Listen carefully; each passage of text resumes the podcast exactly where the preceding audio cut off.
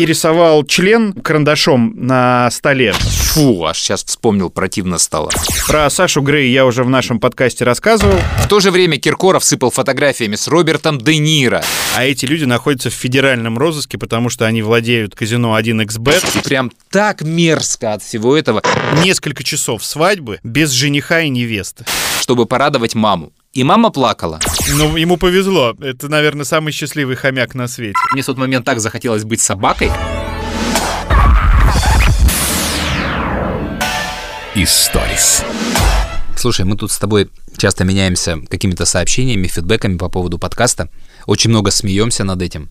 Кто нас слушает, какие люди, у кого тупее поклонники, глупее или остроумнее, или умнее. И сейчас я выиграю у тебя нокаутом это соревнование, потому что мое детство, о котором я часто рассказывал в подкасте, с э, цыганами в школе, с цыганами на улице, с криминальными элементами, с тюрьмами, поножовщинами и так далее, оно после выхода подкаста стало преследовать меня. Тут есть прямая связь, и благодаря всяким сетям, там, Одноклассники и вообще там мессенджерам, из этого прошлого поднялось очень много народу.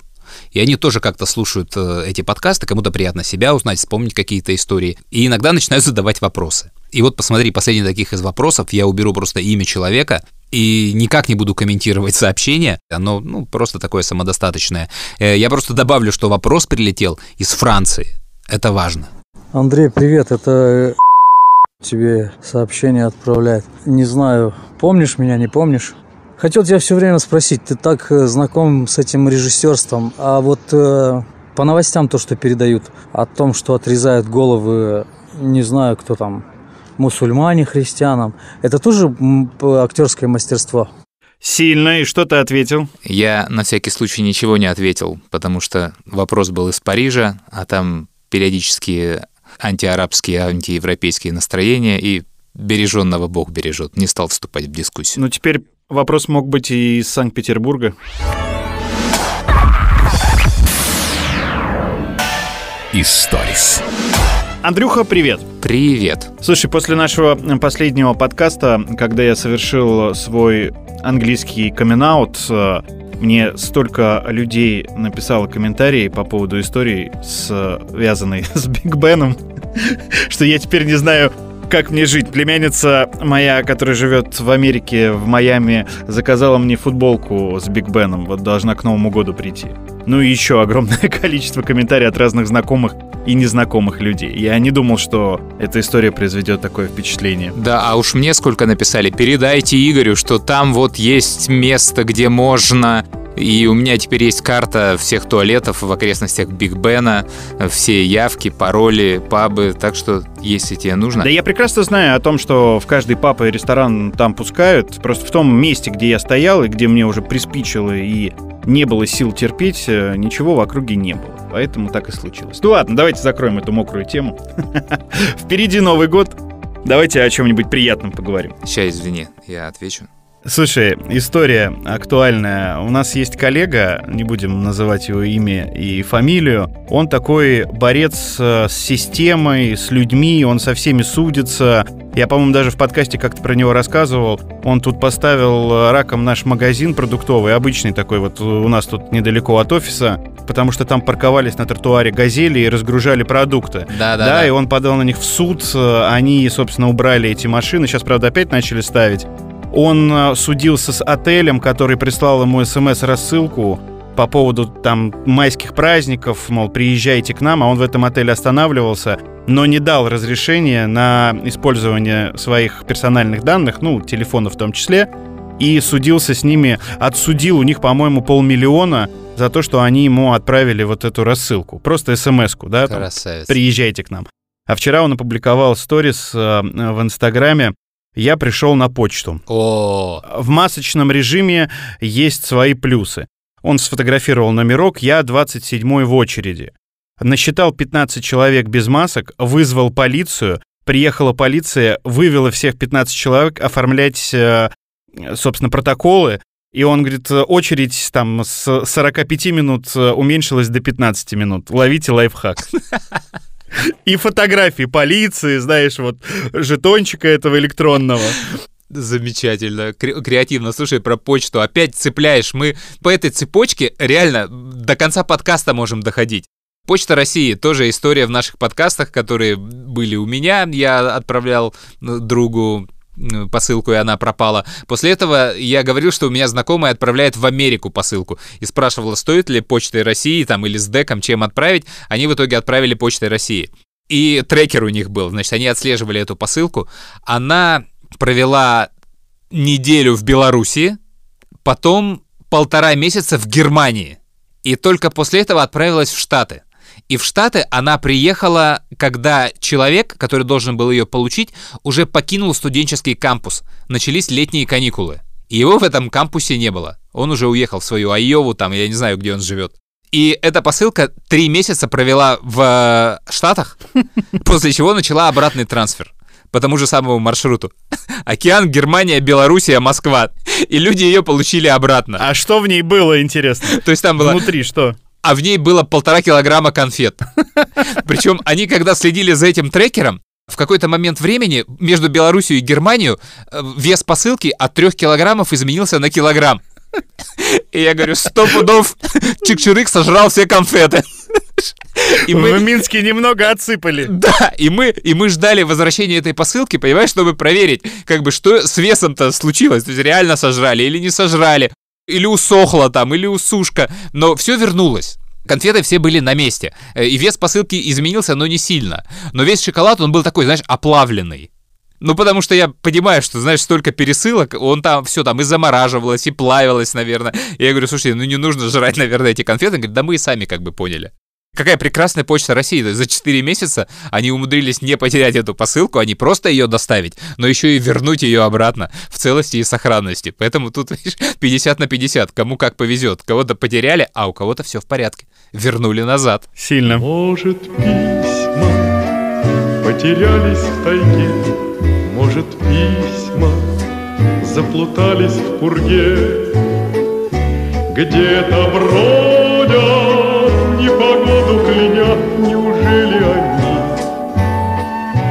отыщут меня?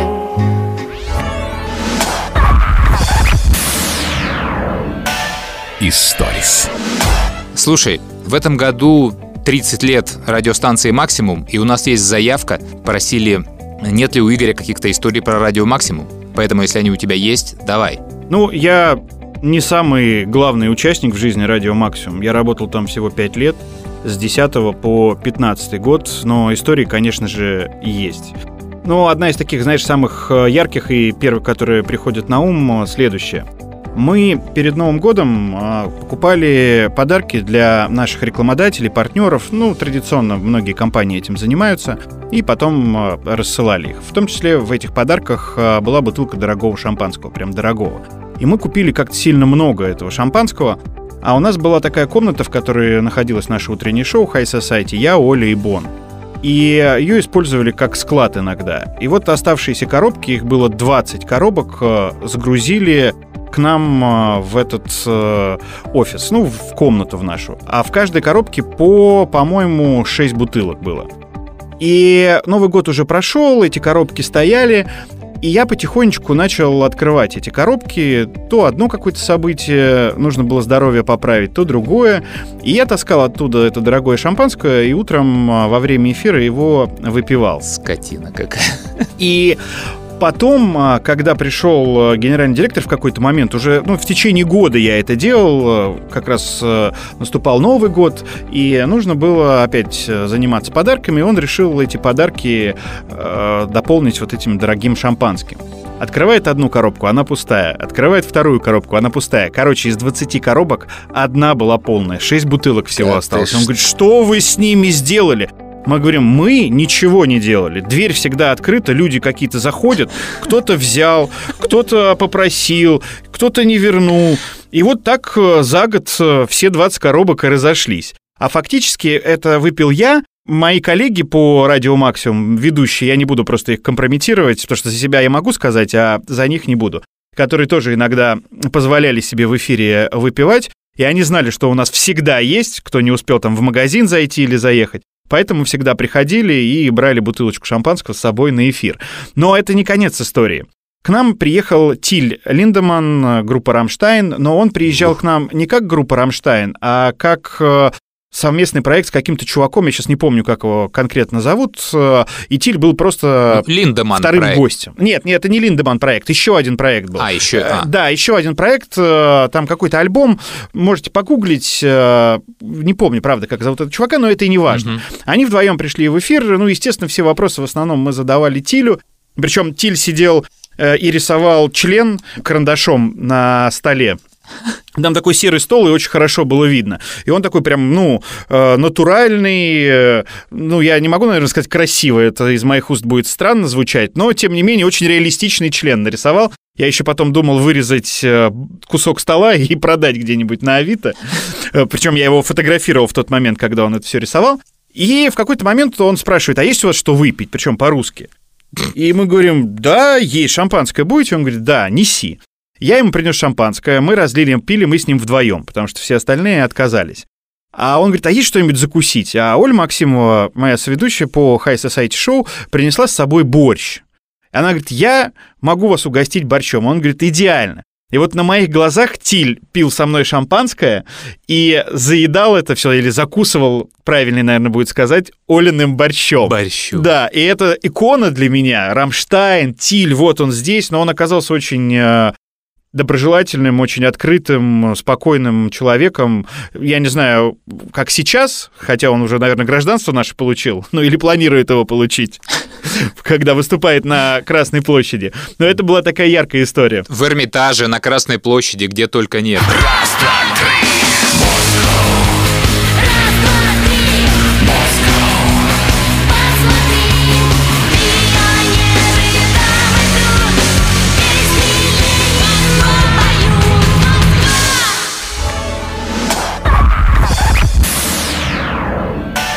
Историс. На самом деле к нам приходили огромное количество крутых э, актеров, э, музыкантов. Про Сашу Грей я уже в нашем подкасте рассказывал, которая приходила к нам э, разговаривать о своей творческой деятельности, не связанной с э, фильмами для взрослых. Вот. А еще к нам приходил Джаред Лето. Он э, приезжал с сольным концертом и пришел к нам в эфир. И нас всех э, предупредили о том, что он очень не любит э, тактильности. Вот он не здоровается, он э, будет в перчатках, и поэтому не нужно ему протягивать руку, не нужно близко к нему подходить Дай пять! и так далее. И вот ты с языка снял. Я, ну, честно говоря, конечно же, э, знаю, кто такой Джаред Лето еще по фильму «Реквием по мечте». Но я не являюсь каким-то вот прям оголтелым фанатом, хотя группа 30 секунд до Марса мне, безусловно, тоже нравится. Но вот я не то чтобы хотел притронуться к нему, к этой легенде, но, тем не менее, он приезжает, его его окружает куча людей, и э, он как-то так, знаешь, воздушно здоровается со всеми.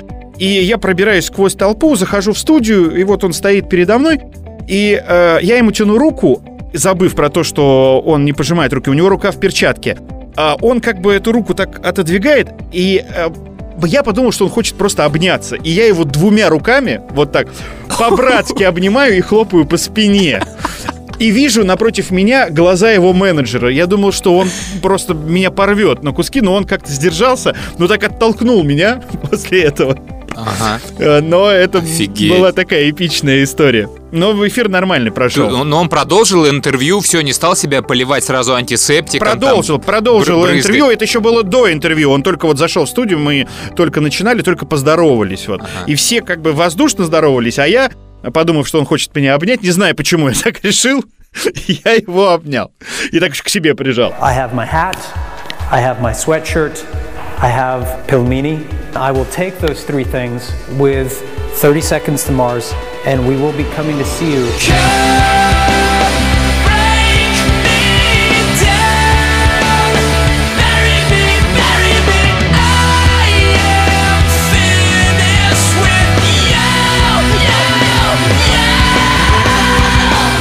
Отталкиваясь от антисептика, почему-то вспомнил, что один из самых страшных людей, которые приходили ко мне на интервью, это был Сергей Пенкин. Потому что я не очень понимаю, что делает в машине Сергей Пенкин перед выходом из этой машины, когда то есть она подъехала к зданию радио там, или телевидения, где он там интервью собирается давать. У меня такое ощущение, что он там принимает душ из одеколона. Потому что вот ты когда сидишь в комнате, сначала заходит такое облако одеколона, и только через 5 секунд появляется Сергей Пенкин. И находиться с ним в одной комнате просто невозможно, потому что это такой аромат, такое амбре, вот это одеколонное несешь, у тебя прям нос вышибает, я не знаю, это там, там помыться надо им и не сушиться, то есть я не понимаю, где можно взять такую концентрацию. Я такую концентрацию видел, знаешь, в этих, в Египте и всяких восточных странах, когда тебя в магазин завозят и показывают, вот смотрите, берешь вот, вот капельку вот этого Шанель, который мы тут делаем, капаешь в 10-литровое ведро, и у тебя 10 литров Шанель вот тот концентрат, он бешено воняет спиртовой. Вот такое ощущение, что вот у Пенкина это именно вот, вот эта история на нем была. Фу, аж сейчас вспомнил, противно стало. А еще прикольное наблюдение, связанное с Радио Максимум. Ну, вдруг кто-то не знает, Радио Максимум входит в холдинг, ну, сейчас и тогда, когда я работал, русская медиагруппа. И там радио Монте-Карло, DFM, русское радио, и Хит FM, тогда еще телевидение было свое, может быть, и сейчас оно есть. И офис находится, кстати, недалеко здесь, буквально через дорогу от нашего радио на Октябрьское поле метро. И э, постоянно приходят какие-то звезды на интервью. Там еще тогда э, царство небесное Доренко был со своей службой новостей. Постоянно приходят звезды, а лифт всего два. Или три было, три, три, да, все, вру, три. И э, постоянно ты в лифте пересекаешься с какими-то известными людьми. И вот было очень смешно, когда Тиль приезжал, и он в одном лифте ехал с Киркоровым. О. Ты заходишь в лифт, э, радио максимум на девятом этаже, русское радио на пятом этаже. И вот ты эти пять этажей едешь э, с такими вот э, артистами. И очень часто они пересекались. Ну, кто не боялся, я думаю, Джаред Лето, наверное, зашел один или там со своей свитой в лифт, к ним никого больше не пустили. А вот э, историю, когда наш коллега встречает Тиля и его, его там коллегу по группе, вот про которого я забыл, встретила их и зашла вместе с Киркоровым в лифт, вот это было забавно. Едет Тиль и Киркоров. Хотя сейчас это так уже не удивляет после Лободы, после всех его выступлений. Да-да-да, интересно, они сфоткались или нет, потому что примерно одновременно э, валились в интернете всякие нелепые фотки Тиля Линдемана, э, то там с Кирсаном Илюмжиновым, то там еще с какими-то персонажами, под которыми всегда была подпись «Тиль, если тебя взяли в заложники, моргни» на следующей фотографии.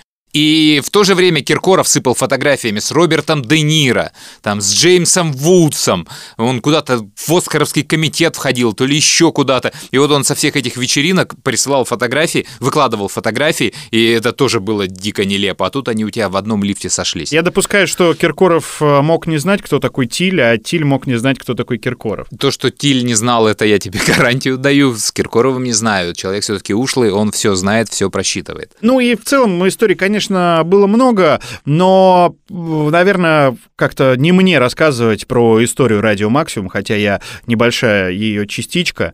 Но с удовольствием поздравляю эту радиостанцию, которая отдал 5 лет жизни. Очень люблю и музыку, и ребят, которые там работали и работают, с удовольствием продолжаю общаться. Да, и моя карьера в радио началась именно с этой радиостанции, поэтому 30 лет радио максимум, черт возьми, тепло. Поздравляем, респект. Это музыка «Максимум».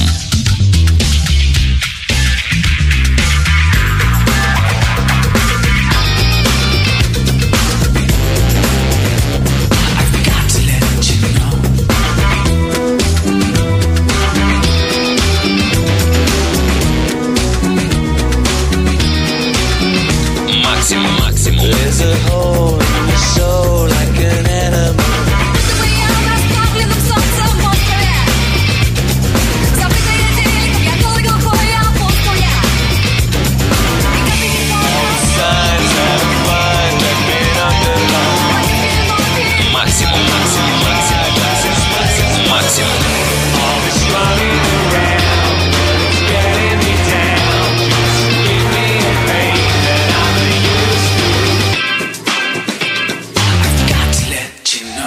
Все это максимум. Историс. Слушай, история, которую мы хотели несколько раз осветить в подкасте и все время откладывали, то юбилей КВН, то юбилей Маслякова, то само событие. Это же, конечно, шоу «Игра». Канал ТНТ, событие года для меня и закрытие этого проекта позорнейшее для нашей индустрии.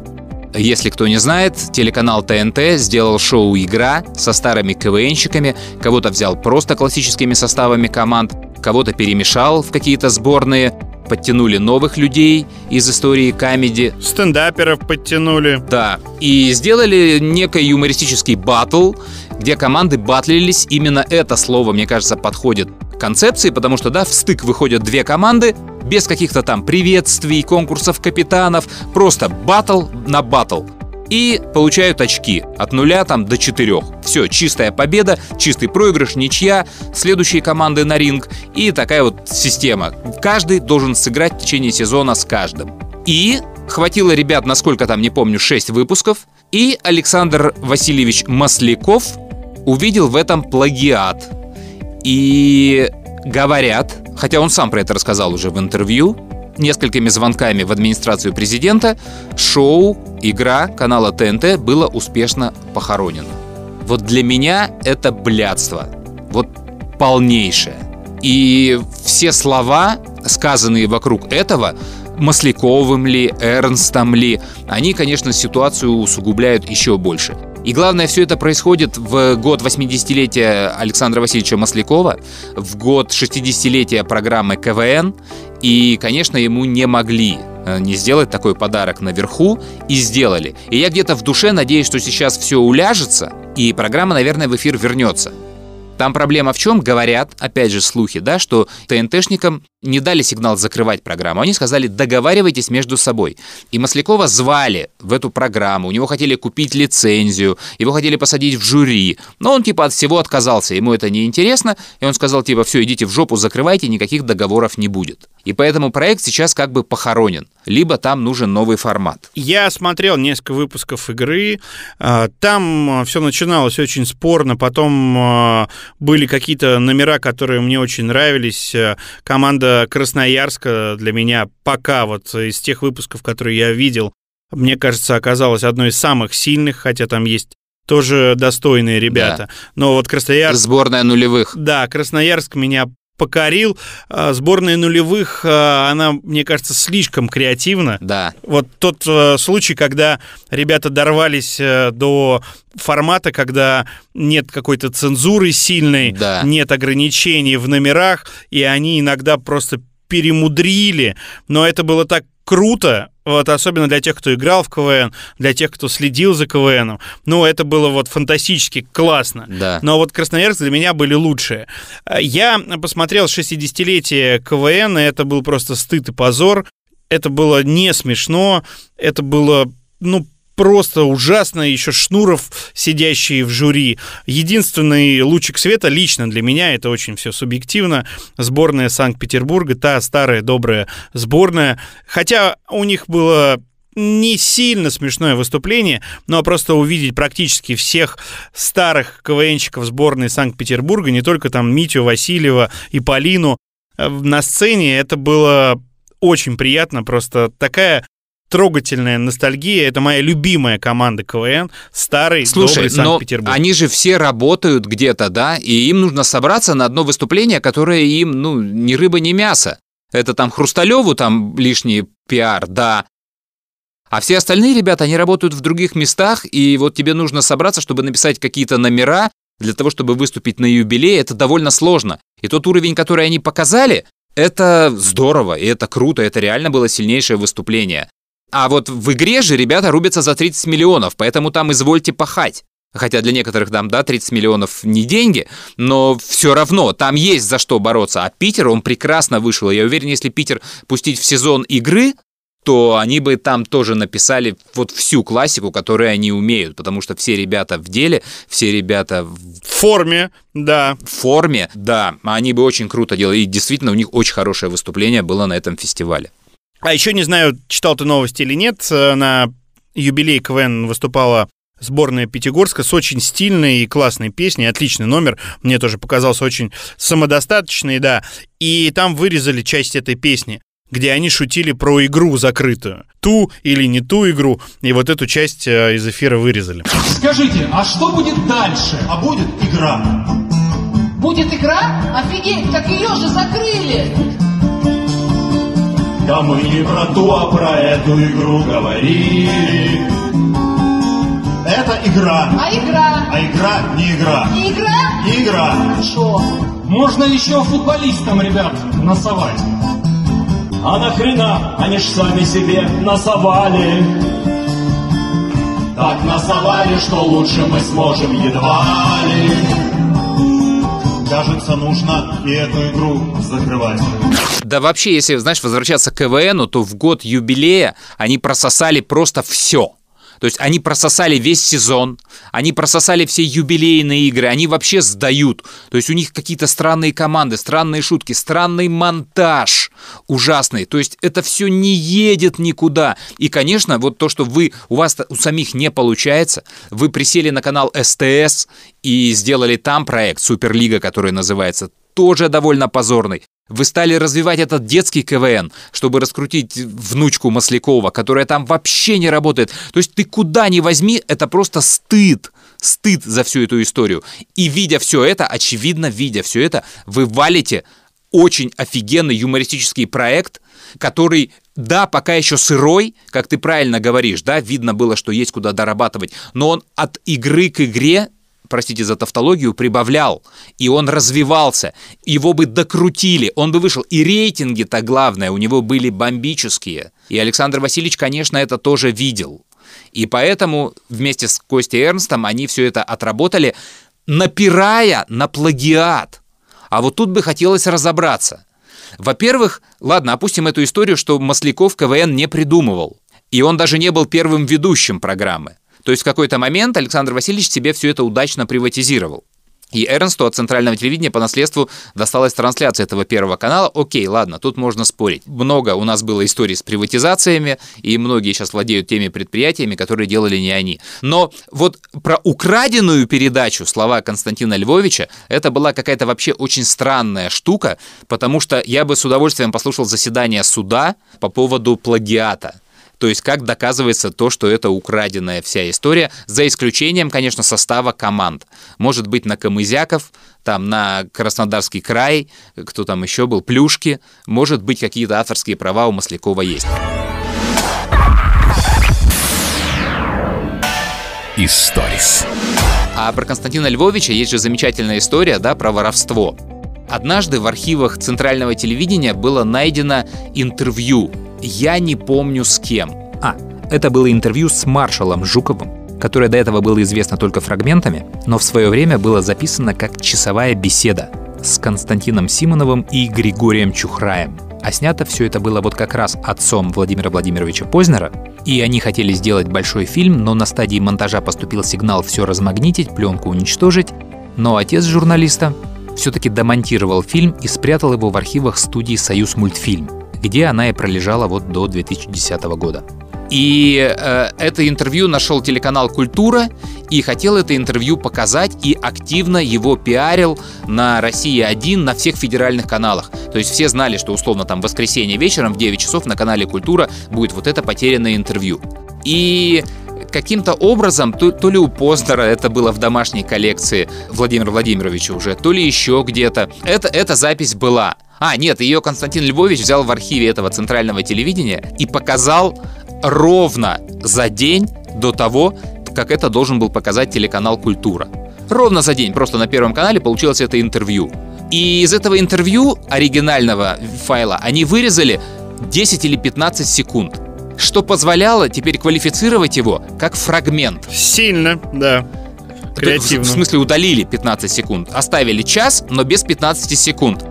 И да, по закону это вот типа, а у нас фрагмент, у нас трансляция, мы имеем право взять в центральном этом архиве, просто использовать вот, а там как передача, да, полная версия, вот с 15 секунд, все, это канал Культура. Поэтому Константина Львовича за язык хватать по поводу воровства есть где, за что, и странно ему тоже было в эту странную историю вот вписываться. И прям так мерзко от всего этого, и так жалко, и вот прям это вот для меня, конечно, событие года на телевидении. Но круче всего потроллили юбилей КВН, это белорусы, сборная БГУ, потому что они отдали и Маслякову, и редакторам, видимо, и сказали со сцены, благодарность э, нескольким людям как спонсорам их выступления, а эти люди находятся в федеральном розыске, потому что они владеют э, или владели онлайн-казино 1xbet. Да ладно. И там просто перечислили фамилии, да, имя и фамилии двух человек. Да ладно. И они находятся в федеральном розыске. И Масляков зачитал это со сцены.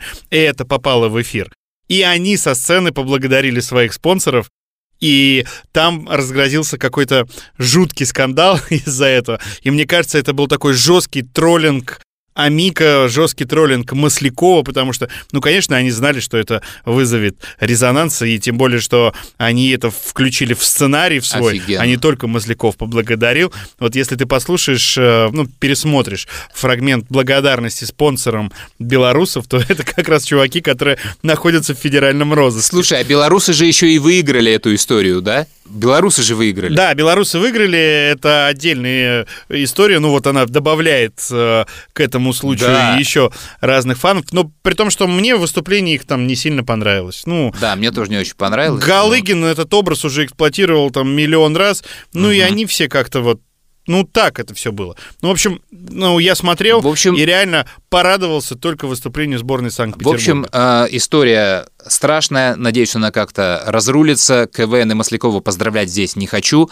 А всем ребятам с ТНТ, Славе Дусмухаметову, ну и вообще всем-всем-всем э, удачи. И я надеюсь, они найдут способ вывернуться из этой истории и выйти в каком-то похожем на то, что было формате, обойдя это все юридически. И еще один комментарий. Я так давно не смотрел КВН, но когда смотрел юбилейную игру, я ее смотрел не в записи, а вот прям по телевизору.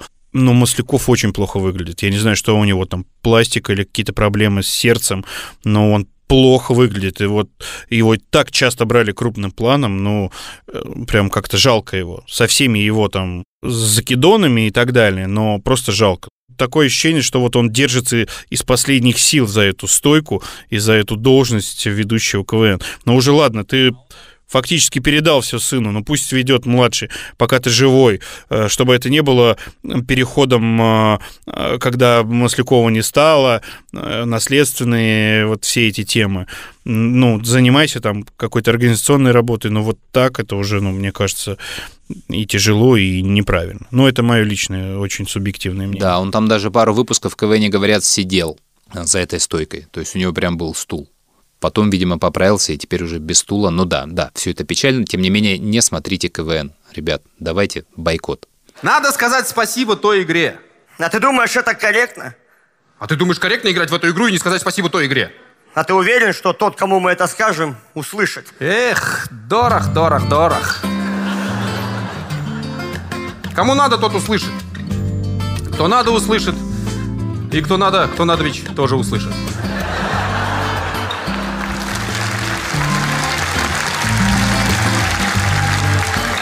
Друзья, мы камызяки, мы говорим спасибо. Спасибо тебе, КВН.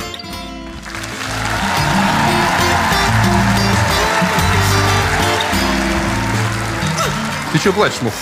Сухую злую мать вспомнил. Привет, игра! Историс. Я впервые в своей жизни вел э, свадьбу, ну, то есть э, прям вот несколько часов свадьбы без жениха и невесты. Это была такая небольшая свадьба, ну, относительно небольшая, там человек 35-40 было. И меня, собственно, попросил провести эту свадьбу человек, которого я так шапочно знаю, мы уже там с ним работали, это его дочь. Она выходила замуж, он бизнесмен э, небольшой, и он э, как бы финансировал всю эту историю. И как бы у молодых выборов, в принципе, не было. Мы когда с ними встретились э, обсудить свадьбу, они ничего не хотели. Ну, свадьба и свадьба. Пригласили кавер-группу, диджея и меня. В небольшом таком уютненьком ресторанчике в центре Москвы все это дело было. И у нас там сбор гостей в 5 часов. В 5 часов все гости как один, прям как штык приехали. Вовремя, да? А молодые по сценарию должны были фотографироваться и приехать к 6. Ну, пока гости собираются, час welcome, там закуски, напитки. Очень много пожилых э, гостей, там бабушки, дедушки, тети. Э, ну и все, 6 часов я им пишу, они, мы еще заняты. Половина седьмого я уже говорю, ребят, вы где? Слушай, мы тут что-то не рассчитали с фотографом, он нас там увез куда-то. Подходит ко мне папа и говорит, Игорь, а где молодые? Я говорю, ну, вот такая ситуация. Он говорит, ну это вообще просто неуважение. Неуважение к гостям, неуважение... Очень странная свадьба, на которой папа спрашивает ведущего, а где молодые? Ну, он меня знал, ну и я, в принципе, отвечал за весь этот праздник, э, и координация была, ну, тоже на мне завязана. Но у меня был прописан тайминг, да, вот сбор гостей, вот молодые, ну и пошло-поехало. Там кавер-группа, конкурсы и все такое, тосты.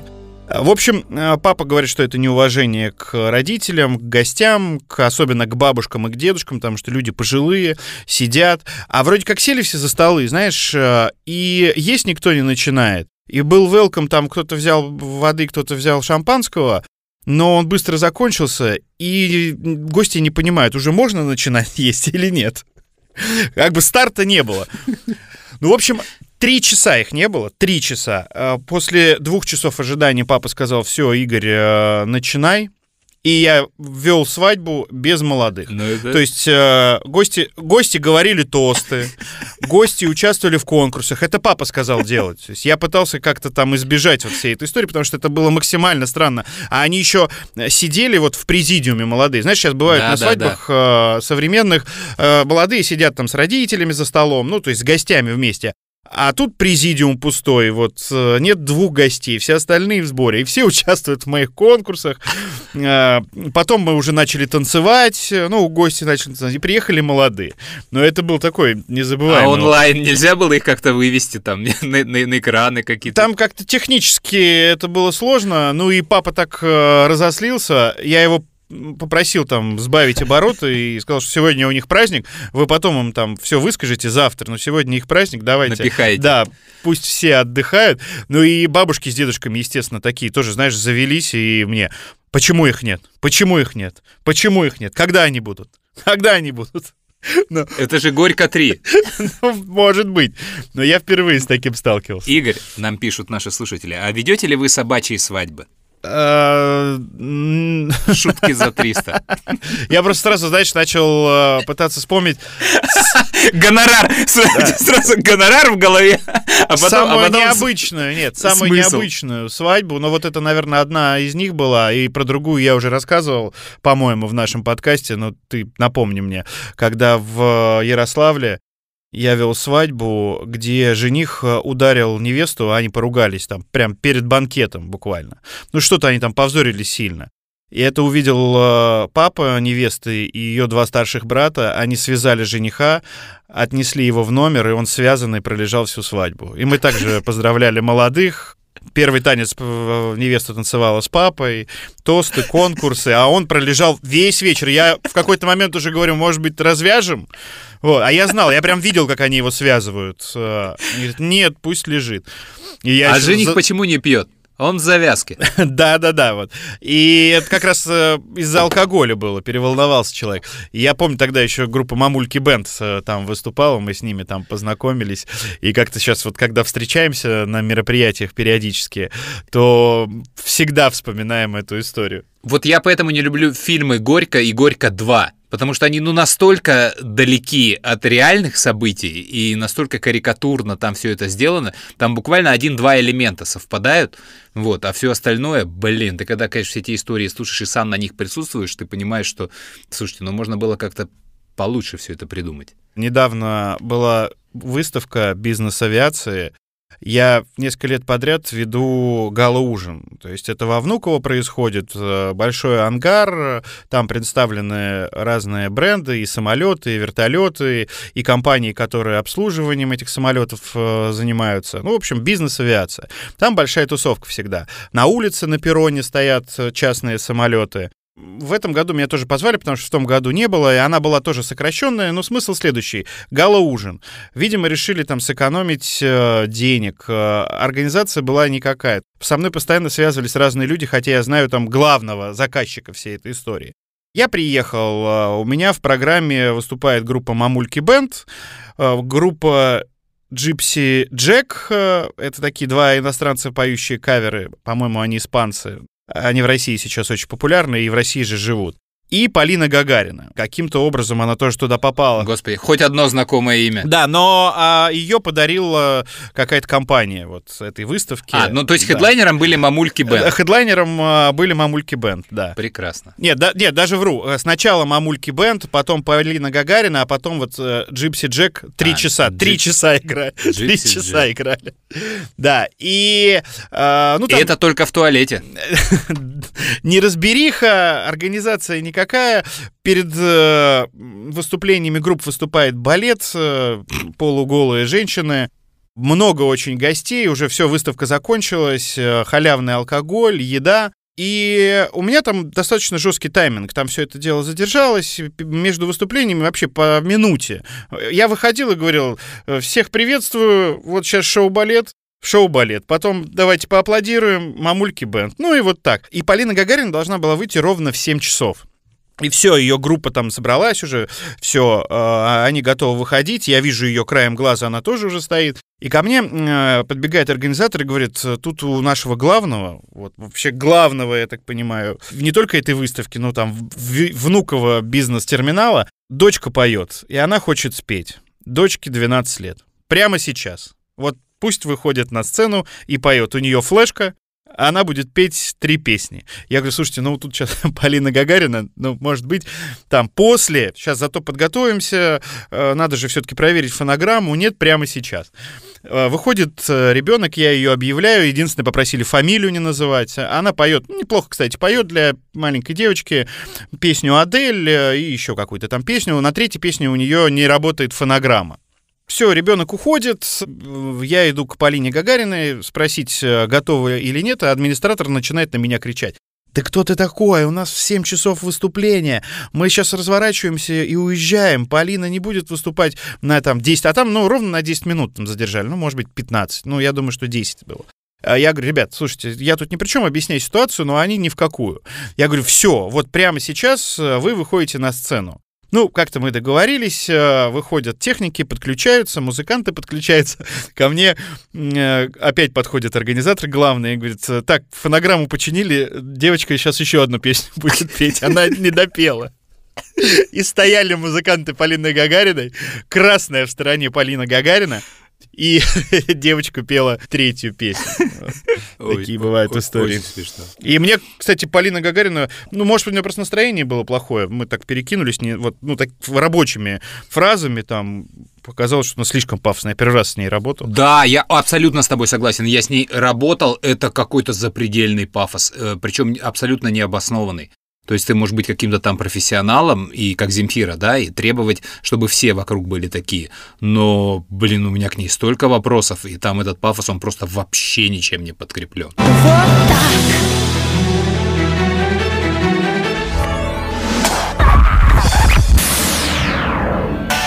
Историс. Я хотел рассказать про телевизионную программу, которую я тут увидел э, в интернете. Она идет э, на канале ТНТ. Называется она, по-моему, «Музыкальная лаборатория» Антона Беляева из группы Termates.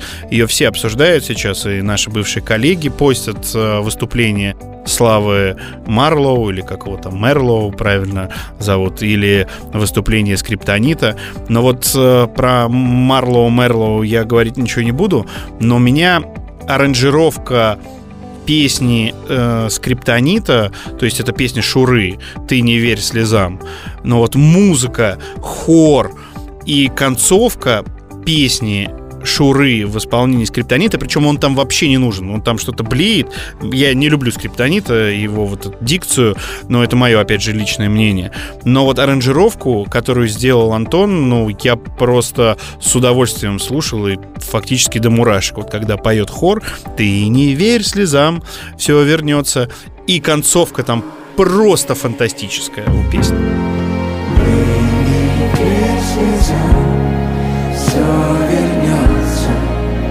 после долгих ночей Выпью сладкий сон,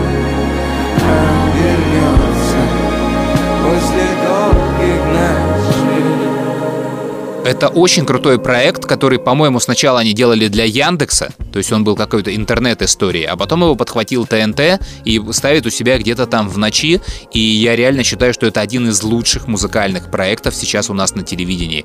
То, как Беляев делает аранжировки для людей, и они исполняют свои и не свои песни, это очень крутая история. И ты, может быть, забыл, но в этом же проекте Лещенко пел Цоевскую «Спокойную ночь» которую тоже все обсуждали, хейтили, кидали какашками. И, может быть, я даже где-то в этом участвовал, не помню. Там спорный кавер, но все равно он крутой. И, конечно, Антон Беляев, он очень здорово это все делает. И я согласен, что и, и Мерлоу этот, и причем с двумя работами. Он и «Белую ночь» хорошо сделал, «Электроклуба», и «Вечно молодой», смысловые галлюцинации, и «Скриптонит» хорошо сделал. Я целый ряд там могу продолжить. Да, это очень сильный проект, и я всегда смотрю какие-то каверы оттуда. Гагарина там что-то очень хорошо пел. И я уверен, что он не рейтинговый, и смотрит его, возможно, Абсолютно. только в Ютьюбе, но э, мне дико понравилось, как все снято, как все звучит. Это просто потрясающе. Вот такие штуки, это называется имиджевая вещь. То есть, когда она не приносит рейтинг, Да, но да, ее нужно понимаю. держать и иметь, чтобы она где-то была у тебя в кармашке. Так долго был вечерний Ургант. То есть вечерний Ургант очень долго не зарабатывал, но Эрнст хотел, чтобы было late night шоу, чтобы оно работало. То есть он зарабатывал, там баланс был отрицательный. То есть они тратили гораздо больше на продакшн, на вот этот мощный, чем приносила программа. Вот. Но потом вроде все наладилось и д- д- дотянули. Это тоже хорошая история. А тем, кто ложится спать,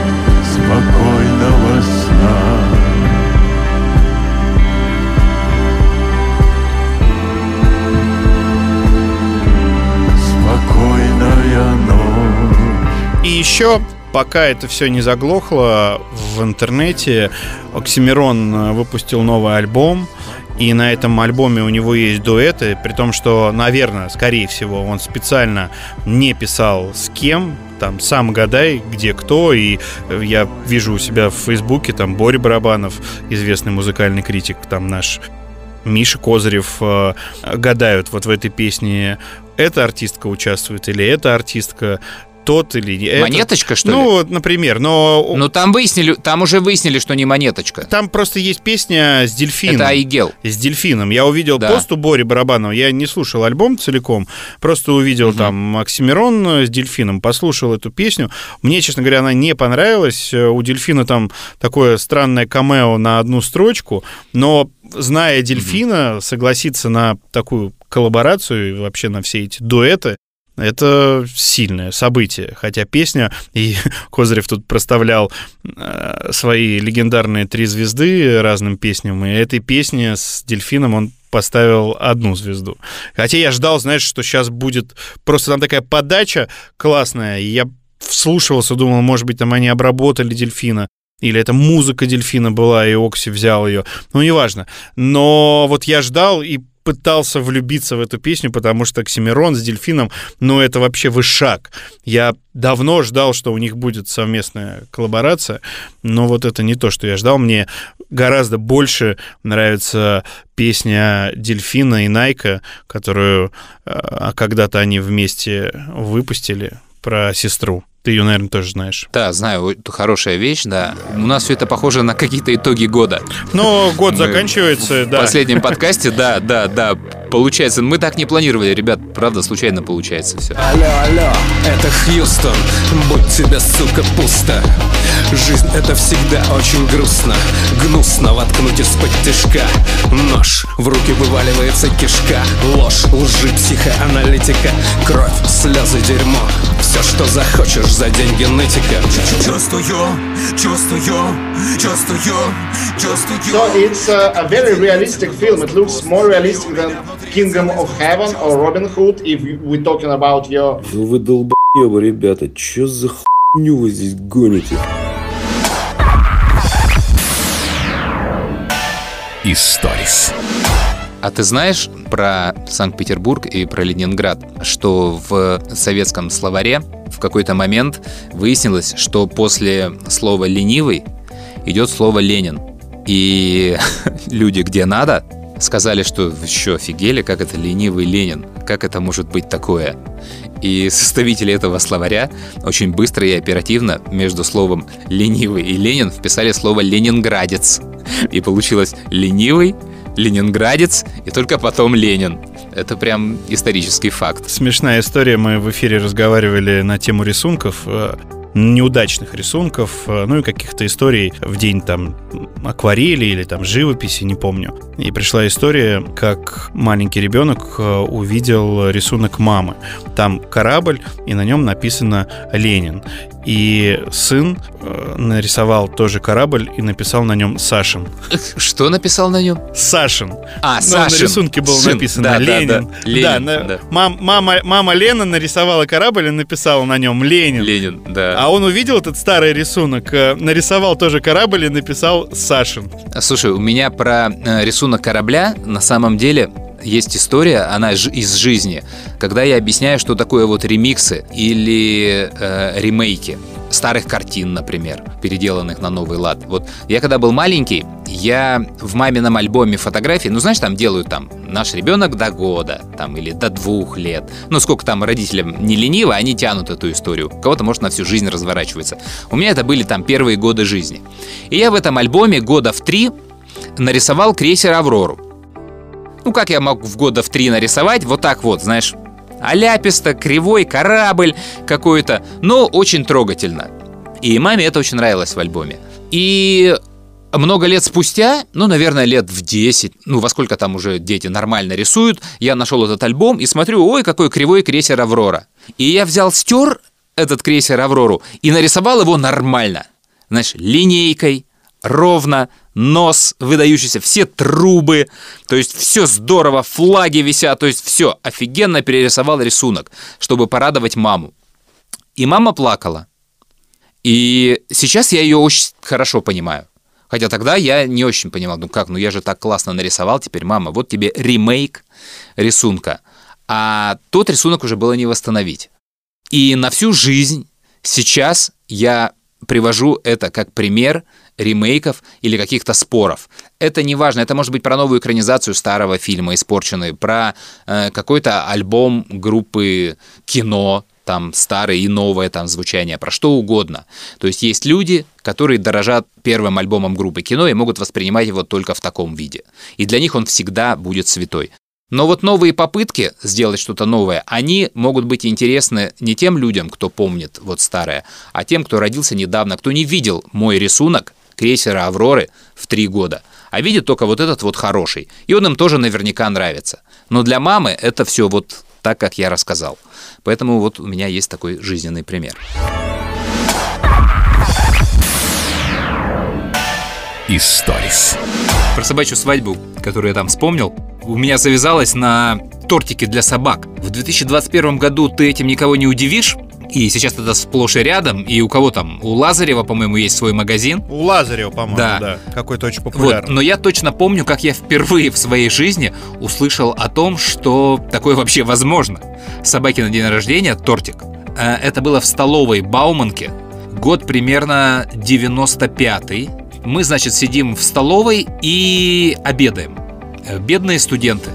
Я думаю, что мы примерно ели в тот момент одну сосиску на троих, а может быть даже просто яйцо или хлеб. Ну, в общем, что-то такое бедное. И очень были этим довольны. То есть у нас в этот момент были деньги, и мы практически шиковали.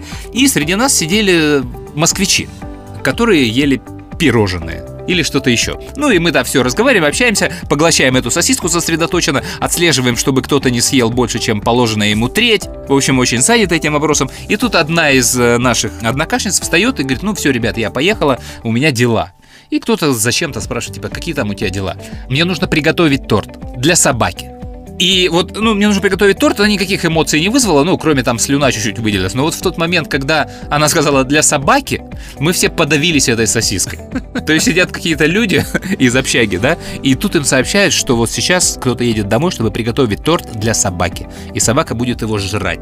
Мы чуть этими вилками не зарезали эту девочку, то есть это для, для, для меня было потрясение. То есть я говорю, ну как бы это, наверное, какой-то, ну там, торт из педигри, там, или кости, или что там. Что, нет, это там там, и там был, знаешь, такой рассказан э, рецепт, от которого я чуть сознание, конечно, не потерял. Я понял, что это практически самый настоящий торт, что я сам бы его с удовольствием сожрал, и мне в тот момент так захотелось быть собакой у этой девочки. Поэтому с тех пор я как-то, ну, очень долго реагировал на какие-то вот излишества, типа там парикмахер там собачий, какая-то одежда для собак, и во главе этого у меня стоял торт для собаки. Твою ж мать. Слушай, у нас тут э, был недавно рекламодатель, магазин «Четыре лапы», зоотовары, ну, известный в Москве, интернет-магазины, обычных магазинов у них очень много. Они проводили с Pedigree, по-моему, ну, неважно, с каким-то брендом благотворительную акцию. В общем, ты покупаешь на определенную сумму, и часть этой суммы кладется там в корзину и потом приютом а, для животных. Или ты э, покупаешь что-то и можешь положить в корзины, да, там есть список, что нужно там приютам для собак и кошек, и потом магазин развозит по этим приютам. Они ее уже несколько лет проводят, э, они у нас разместили рекламу в эфире и попросили нас бонусом ведущих утреннего шоу у себя в личных инстаграмах разместить, э, как мы идем в магазин, или там, а, как мы заказываем на сайте что-то, и за это пообещали, ну, какую-то продукцию там подарить. А, у Бона там и собака, и три кошки, у Тани кошка. Я говорю, а у меня хомяк. Я не знаю, что вы можете мне предложить, но поддержал всю эту акцию, разместил и приезжаю в магазин, чтобы забрать что-нибудь для хомяка. Слушай, а, я, во-первых, не думал, что для грызунов столько сейчас делают э, всего. Я приехал э, домой, у меня дочь больше всех веселилась, потому что, значит, у него теперь четыре разных дома, мы их меняем, потому что они в его большую клетку все не помещаются. То есть он неделю живет в одном доме, потом мы моем клетку, ставим ему другой дом. У него есть гамак, у него есть бассейн с песком, у него есть витамины, у него есть несколько сортов разных э, кормов э, под настроение. Так, забудь, что я там говорил чуть выше про собаку, как я хотел быть у девочки собакой. Я хочу быть у тебя хомяком. Короче, он живет просто, знаешь, как царь. Да, да, да. Ну, ему повезло. Это, наверное, самый счастливый хомяк на свете. Да уж, наверняка.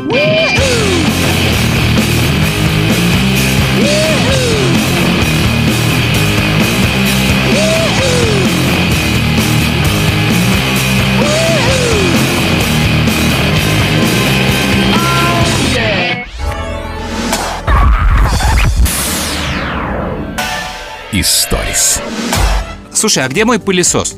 Я сейчас объясню для зрителей. Мне Игорь год назад примерно проспорил пылесос, робот-пылесос, и никак не может его отдать. Поэтому я выношу это все на товарищеский зрительский суд. Игорь, где мой пылесос? Я тебе обещал, что я тебе его отдам. Отдам. Он лежит. Фотографию ты его видел. Надо просто собра... собраться и отдать. Я жду, уважаемые слушатели, если однажды э, наши подкасты прервались и долго не выходят, так и знайте, это Игорь не может отдать мне пылесос. Я от скоро перейду на принципы.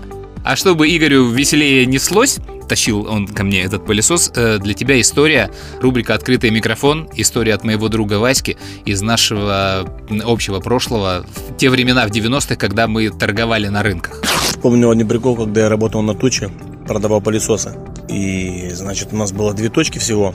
У меня и еще одного чувака были... Мы продавали пылесосы с, с Украины. Именно таких орбита, железные, советских таких времен. Вот такие пылесосы продавали. И, значит, на парочку покупает у моего конкурента пылесос и выходит назад. Я, получается, вначале э, стоял, а он э, чуть вглубь. Значит, они купили пылесос у него и идут назад. Но как бы как вторым рядом, чтобы возле меня не проходить. А ну, эта парочка, жена под, подходит ко мне и спрашивает цену. Наверное, убедиться, что они не прогадали. Спрашивает, а это, это, это, сколько вот этот пылесос, который они купили? Я вижу коробку, которую они купили так залека. А я говорю на 200 лей дешевле.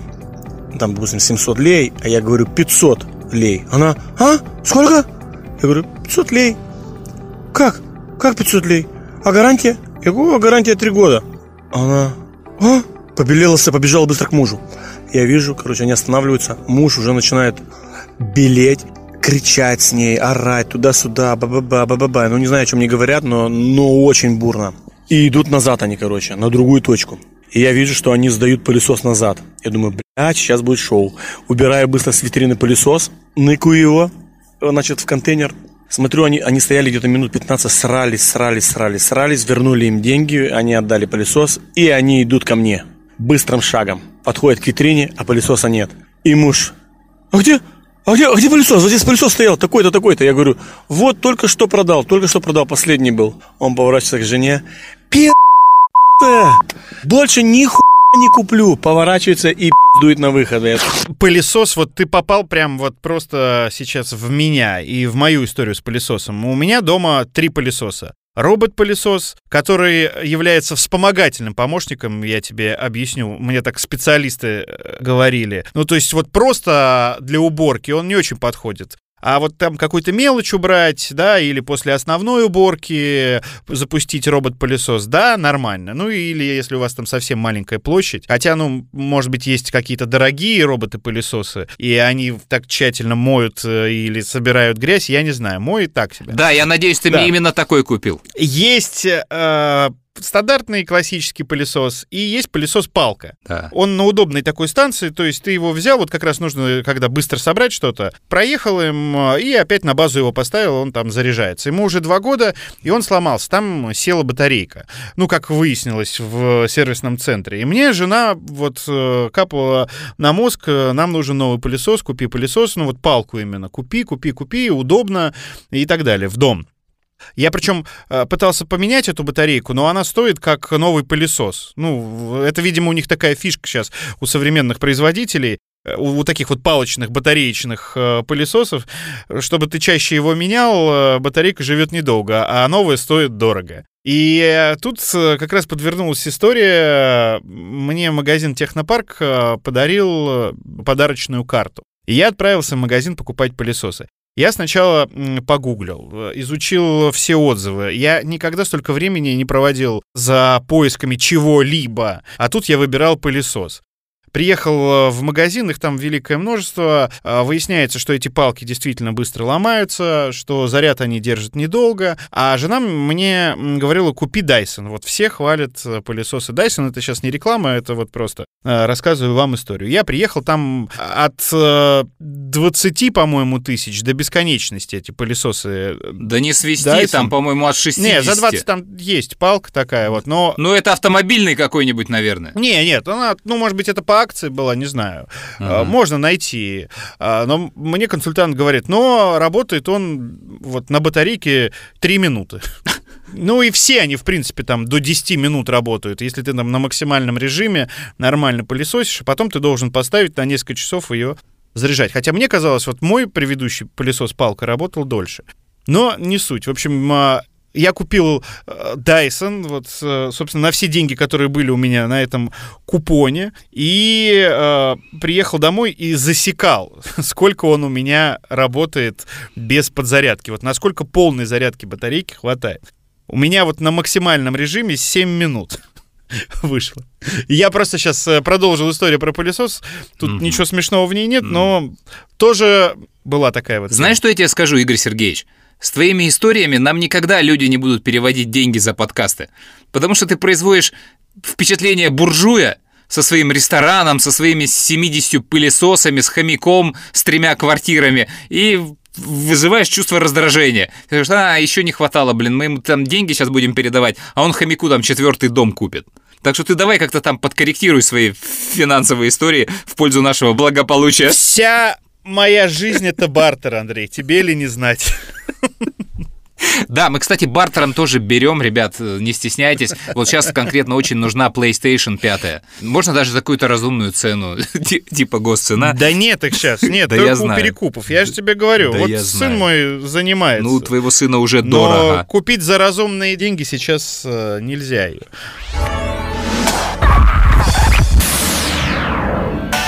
Историс. Слушай, коли уж мы пишемся с тобой между двумя днями рождения, наше радио и Максимум, они так близко друг к другу. Про Максимум мы уже сказали, а наше радио, ну это просто радиостанция, которая нас с тобой познакомила. На ней мы с тобой подружились, на ней с тобой мы вместе работали. Ты на ней сейчас работаешь. Мы делаем подкаст с большим уважением к нашему радио, все время про него вспоминаем. Ну, конечно, нельзя не вспомнить про него в день рождения радиостанции. Поздравляем наше радио. И ты помнишь, в каком году открылось наше радио?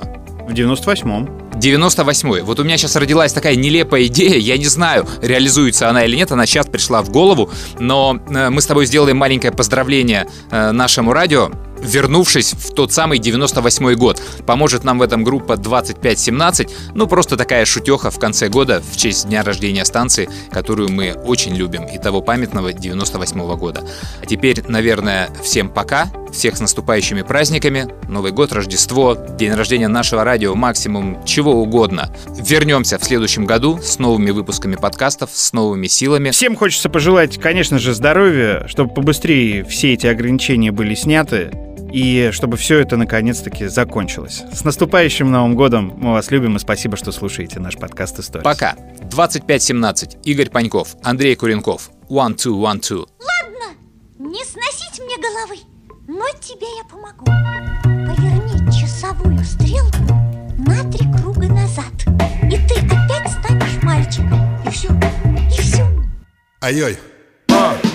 Ельцин еще не устал Путин еще не пришел. Как покупаем за нал Быть молодым хорошо. Ставим лохов на лаве Ставим по вене кубы В телеке группа Любе В Питере марки грибы. Новая музыка, вау. Техно-рэпчина, предпоп Эй, модный диджей, давай. Клуб это храм, а ты поп. На голубела луна. Пух облетел с тополей. В плеере Сайберс Вутай Брат, забивай поплотней. Батин закрыли завод. Брата закрыли на срок. Можно бухать без забот. Хаять проклятый совок В сигах приятный ментол Инвайт обломает сушняк. Сейчас западло быть ментом. Лучше сдавай на общак. Ты Тарантино плюс пес. Шармуша это мастрит Дождь под водку в кос Будет на память гастрит. Мы никогда не умрем Нас не берет даже спит. Пелевин нам поводырем Максимум будет бэттрип Отпусти меня в мой 98-й Ой, мама, мама, ой, ой, мама, мама. Отпусти меня в мой 98-й Ой, мама, мама, ой, ой, мама, мама Отпусти меня в мой 98-й Ой, мама, мама, ой, ой, мама, мама.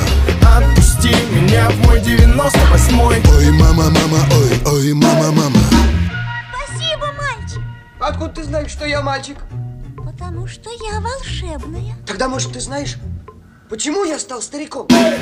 Запуск канал ТНТ. Ларин Дукалис, привет! Google впервые окей. Клинтон попал на минет. Джаггер с концертом в Москве. Через неделю дефолт. Думал я пейджер купить. Взял с резьбой себе бол. Вечер на Мырдин ушел. Вот новый киндер, сюрприз. Сибирский цирюльник орел. Титанику Оскарный приз. Чем по футболу без нас? Франция, ух, чемпион. Что же случилось с Рональдо? Знает про это лишь он. Зимний Нагана и вот. Наши впервые отстой. С чехами суперфинал. В третьем периоде от. Наш это радио, стар. Русский канал MTV. Бауманка, кафедра, все. Звание майор получи. Игорь, еще вспоминай. Вряд ли. Был я молодой. Школу закончил уже? Нет, перешел в класс восьмой. Дальше хорош уже петь? Да, я уже никакой. Ладно, тогда по домам. Память какой-то отстой. А, пусти меня мой, где 98-й? Ой, мама, мама, ой, ой, мама, мама А, пусти меня мой, где 98-й?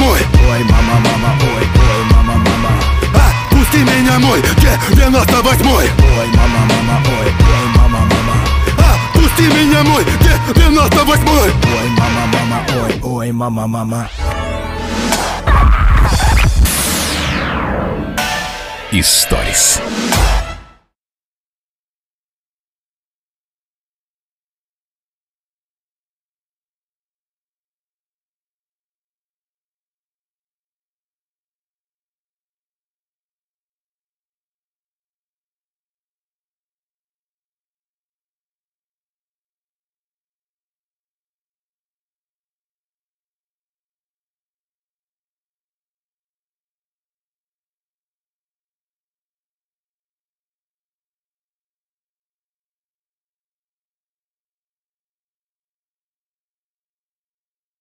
Мне пацаны после подкаста про тараканов напомнили такую штуку.